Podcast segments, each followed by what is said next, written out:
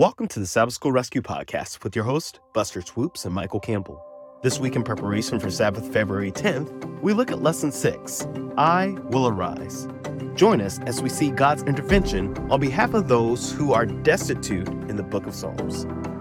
The Sabbath School Rescue podcast is hosted by Michael Campbell and Buster Swoopes at the Adventist Learning Community. Together, we love learning and have 18 years of pastoral experience, and now we have the privilege to dig deeper into the study. All right, Michael, here we are, lesson six I will arise. And our memory text is Psalms 12, verse 5. For the oppression of the poor, for the sighing of the needy, now I will arise, says the Lord. I will set him in the safety for which he yearns. It's a beautiful promise there, isn't it? It is. I already have the words of the song, I will arise. Yes. Just ringing my ears, but the arise is the rise of Jesus. So I, it's going to be a great lesson. Amen. So, Michael, tell us about the majestic warrior. Yeah, so we've got a, a, couple of texts here that are really poignant, and part of it is is talking about uh, evil and injustice and oppression that exists in this world, and uh, we don't have to look very far to to recognize that is a reality all around us. And you know, I I was just looking. You know, I know there's a lot of of, of people that uh, are homeless and hungry we're in the middle of a, a, big blizzard up here where we live and so it, my hearts go out at, at, times and moments like this but yes. earlier this week i saw someone taking a young kid trying to manipulate them so they knew how to look the most appealing and desperate so that people would want to help them and on the one hand well my heart goes out to people that are are needy and and and and suffering and and homeless I also recognize there are some people that are manipulating and trying to take advantage of that and, and oppressing the oppressed, if you please, right? And so that's right. the reality that we have these people that um, are that are oppressed. And so as, as we look at a couple of these passages here, is that God will, whatever that is, and I don't want to judge, you know, each situation is different. We want to be careful that we help those that really need help and and do so discerningly but I say that because ultimately, whatever that oppression is, and, and those who even oppress the oppressed, if you please, that God will rise up and and and and He is the mighty God, the warrior, the judge. There's a lot of different references here. Psalm 18, verses 3 through 18, and that He will save them from their enemies, right? The cords of death will entangle me, but and the, and the torrents of destruction overwhelm me even the cords of the grave, the snares of death. And yet, in my distress, I called to the Lord. I cried to my God for help. And then it says, from his temple, he heard my voice. My cry came before him into his ears, right? So that's when God uh, stands up uh, for the oppressed and will then come to their aid and will come and uh, and so when we see this uh, we know the the natural step that we talked a little bit about this last week is we turn to god for help we turn and ask god to to come near and and to be close to us he is that that warrior there's a couple other passages psalm 76 kind of talks about this again same kind of idea in in the talks about verse 6 at your rebuke god of jacob verses 7 is you alone who are to be feared. Does that mean we need to be afraid of God? Well, not unless you're the one that's fighting against God. right? And and then verse 8 from heaven you pronounced judgment and the land feared and was quiet. And so and then when you God rose up to judge to save all the afflicted of the land. So the one who needs to be afraid if you're doing the afflicting and you're oppressing and hurting other people, taking advantage of other people, then yeah, you have good reason to be afraid because ultimately God will come to the aid of those who are oppressed. And so God is that that mighty warrior. We don't usually use that kind of war image of God too often. We like to depict God as a loving God, a, a kind and generous, a personal God. But yes, God is a fierce God, and God. It's not because God doesn't like people, it's because God doesn't like how other people treat other people and yes. oppress them.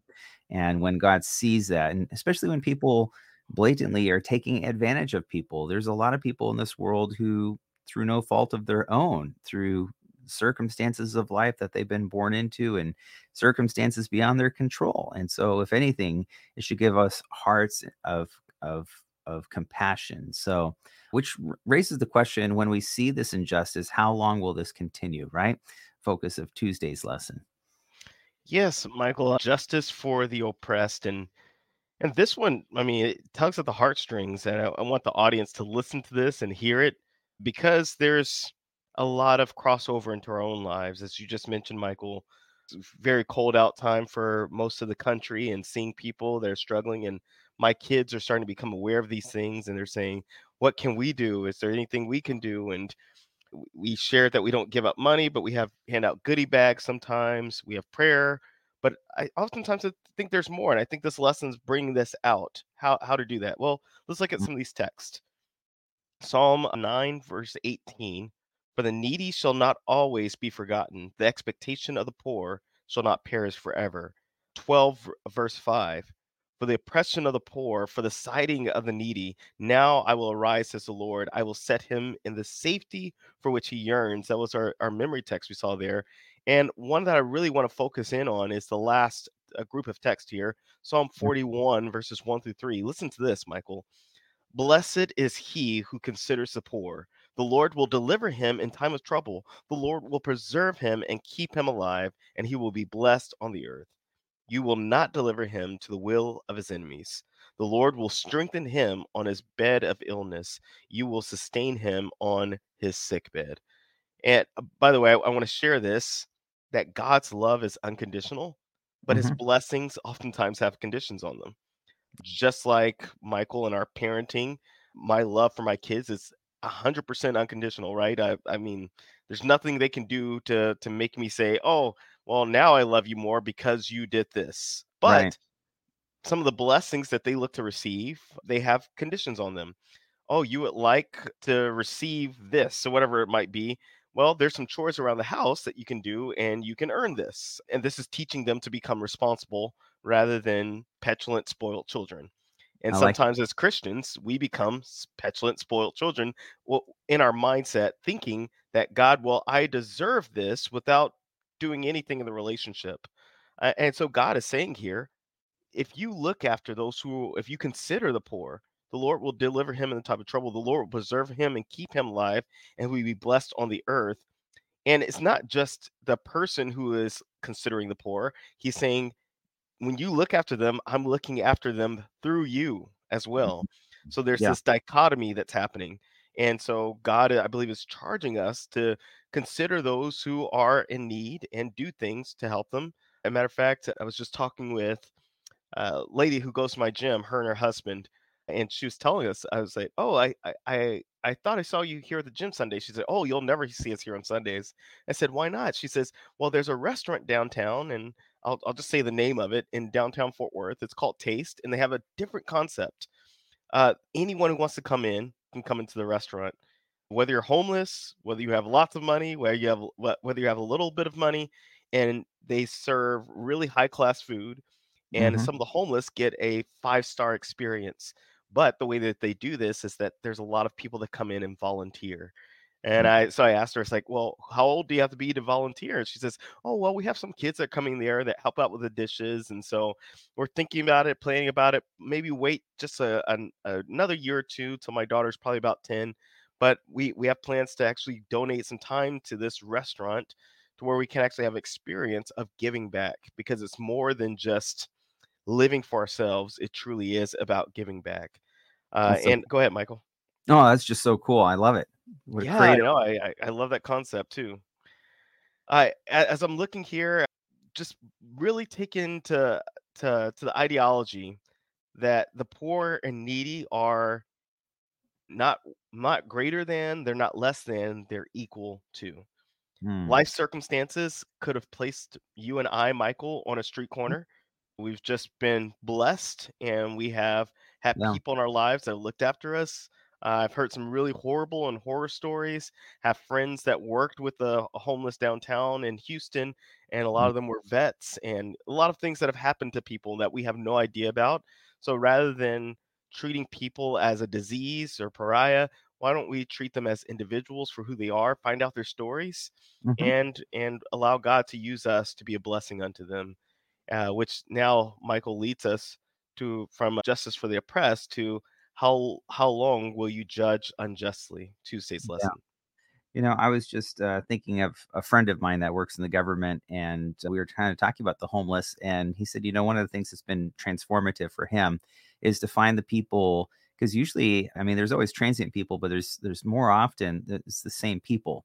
And he said Yeah. to learn their names. Oh, the names of the homeless people around the building where he works in downtown and along the route between his home and and where he works and um, that has been transformative in terms of those relationships when he sees them he knows a little bit more of their story because he stopped and uh, but he knows their names and uh, sometimes he'll buy them food or whatever it is that he does but it's more than just kind of begging it's it's actually there's a element of personal relationship and and i'll i'll remember this because in our neighborhood this last year there was a, a, a gentleman who not quite homeless but definitely has some some challenges and would just sit by the road and it's easy to just drive by.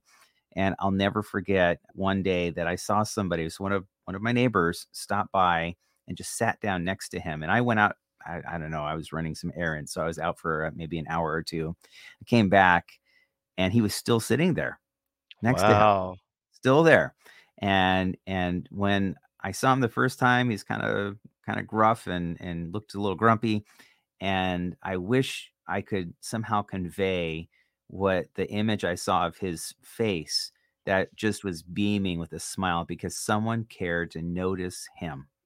Someone cared. And, you know, it's back to learning one's name and but there is that relational aspect. And I've noticed how that person is in the neighborhood is completely completely different now. And anyways I, I just i love those moments of transformation. But when we see injustice and we can't fix everything you know i was in a country one time i saw child labor slave labor. Uh, i'm not going to say where it was but but i clearly saw this and i i got my phone out to take a picture and right away there was some guards with with guns you know pointed right at me you know made it very clear do not take pictures of what you are seeing and it's like well i'm traveling through here there's nothing i can do to fix this and it just broke my heart and so we see injustice in the world we know those things Ouch, happen yeah. we know that they happen it brings pain to our hearts and we have to we cry out to god how long? How long will this last? Psalm 82 echoes this the another one of asaph's uh, psalms. He says verse 2 how long will you defend the unjust and show partiality to the wicked? And Mm. and this is kind of a, a cry of the heart like you know god really? I mean really? How Yeah, really.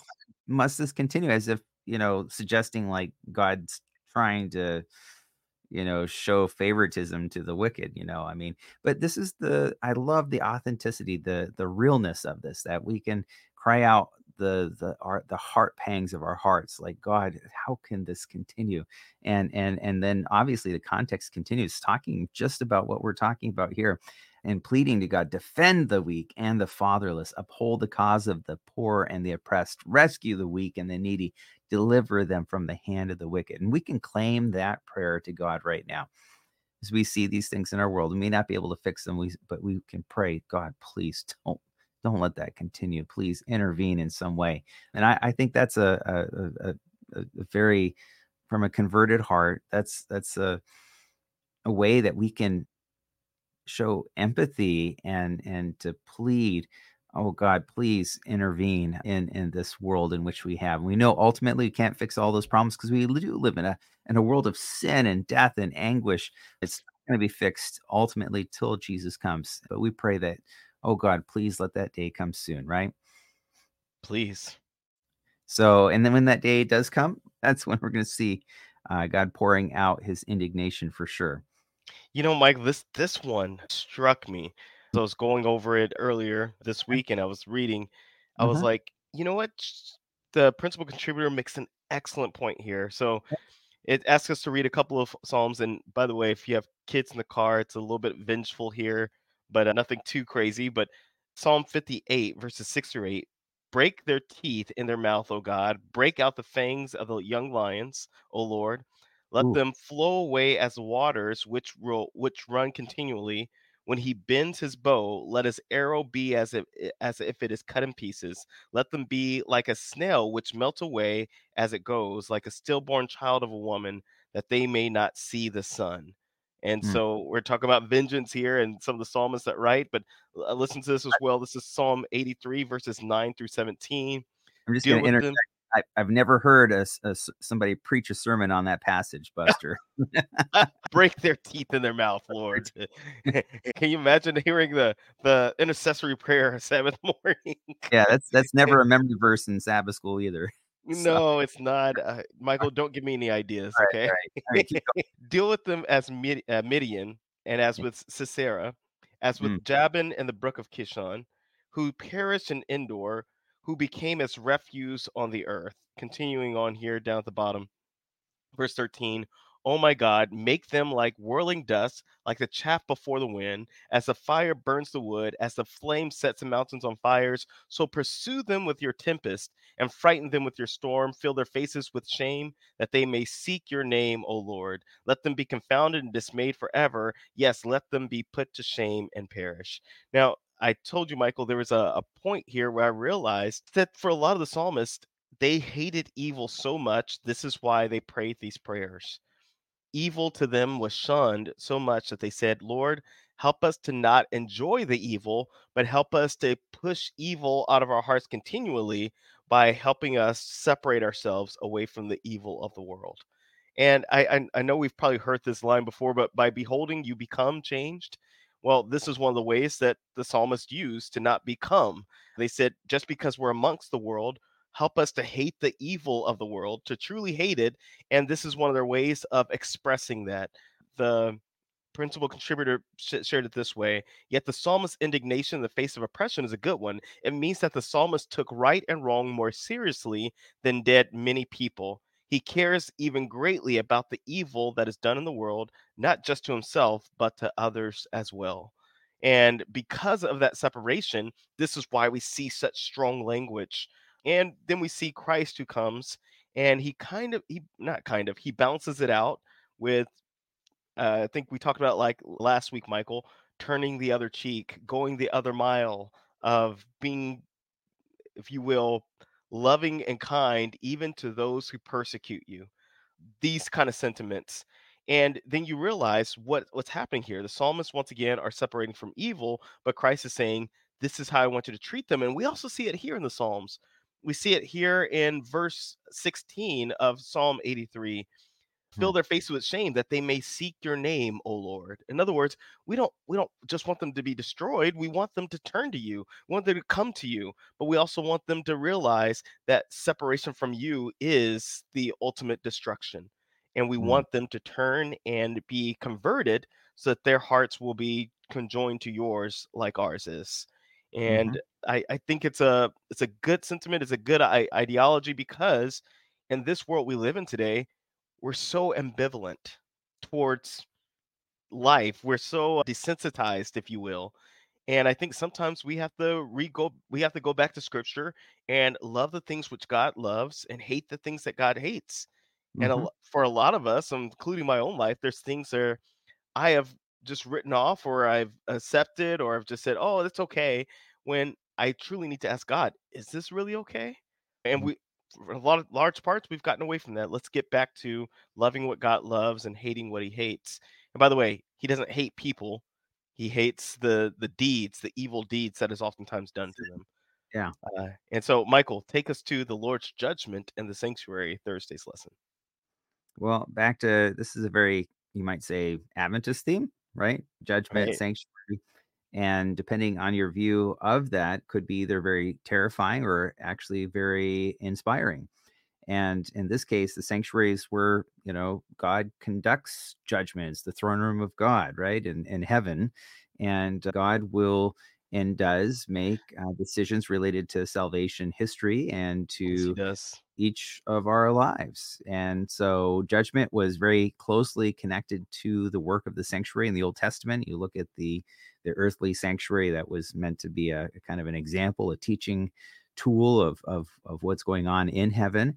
And we recognize that as part of that process that God rules the affairs of human humankind of of the nations it says here in psalm 96 right? It's talking about also talks about his his holiness right? So when we talk about god in the sanctuary this is a place of it's a context of worship that we worship the lord in the splendor of his holiness. Beautiful mm. beautiful phrase from verse 9 and it says tremble before him all the earth because you know god god isn't our like pal right? You know like right. like you know i you, you know classmate in, in school we can be palsies right? And uh, no he is the god of the universe. Now he cares about us as individuals he loves us he wants to be our friend but but he still is the the mighty god of of an all sovereign and uh, verse 10 among the nations the lord reigns. The world is firmly established. It cannot be moved. He will judge the peoples with equity.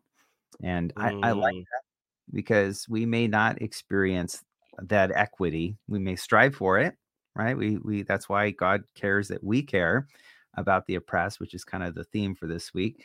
But but ultimately, we know there will be that final outcome. There is hope through that sanctuary, and that's one of the things I love about being Adventists is we do believe in the sanctuary message. I think some people have really understood or even been afraid of it, or but but we should celebrate it. We really should take that, joy in it take joy and and and the full context and and rejoice and and revel in it if you please because it gives that meaning and purpose philosophers use this word teleology what's the ultimate end or the goal in mind mm-hmm.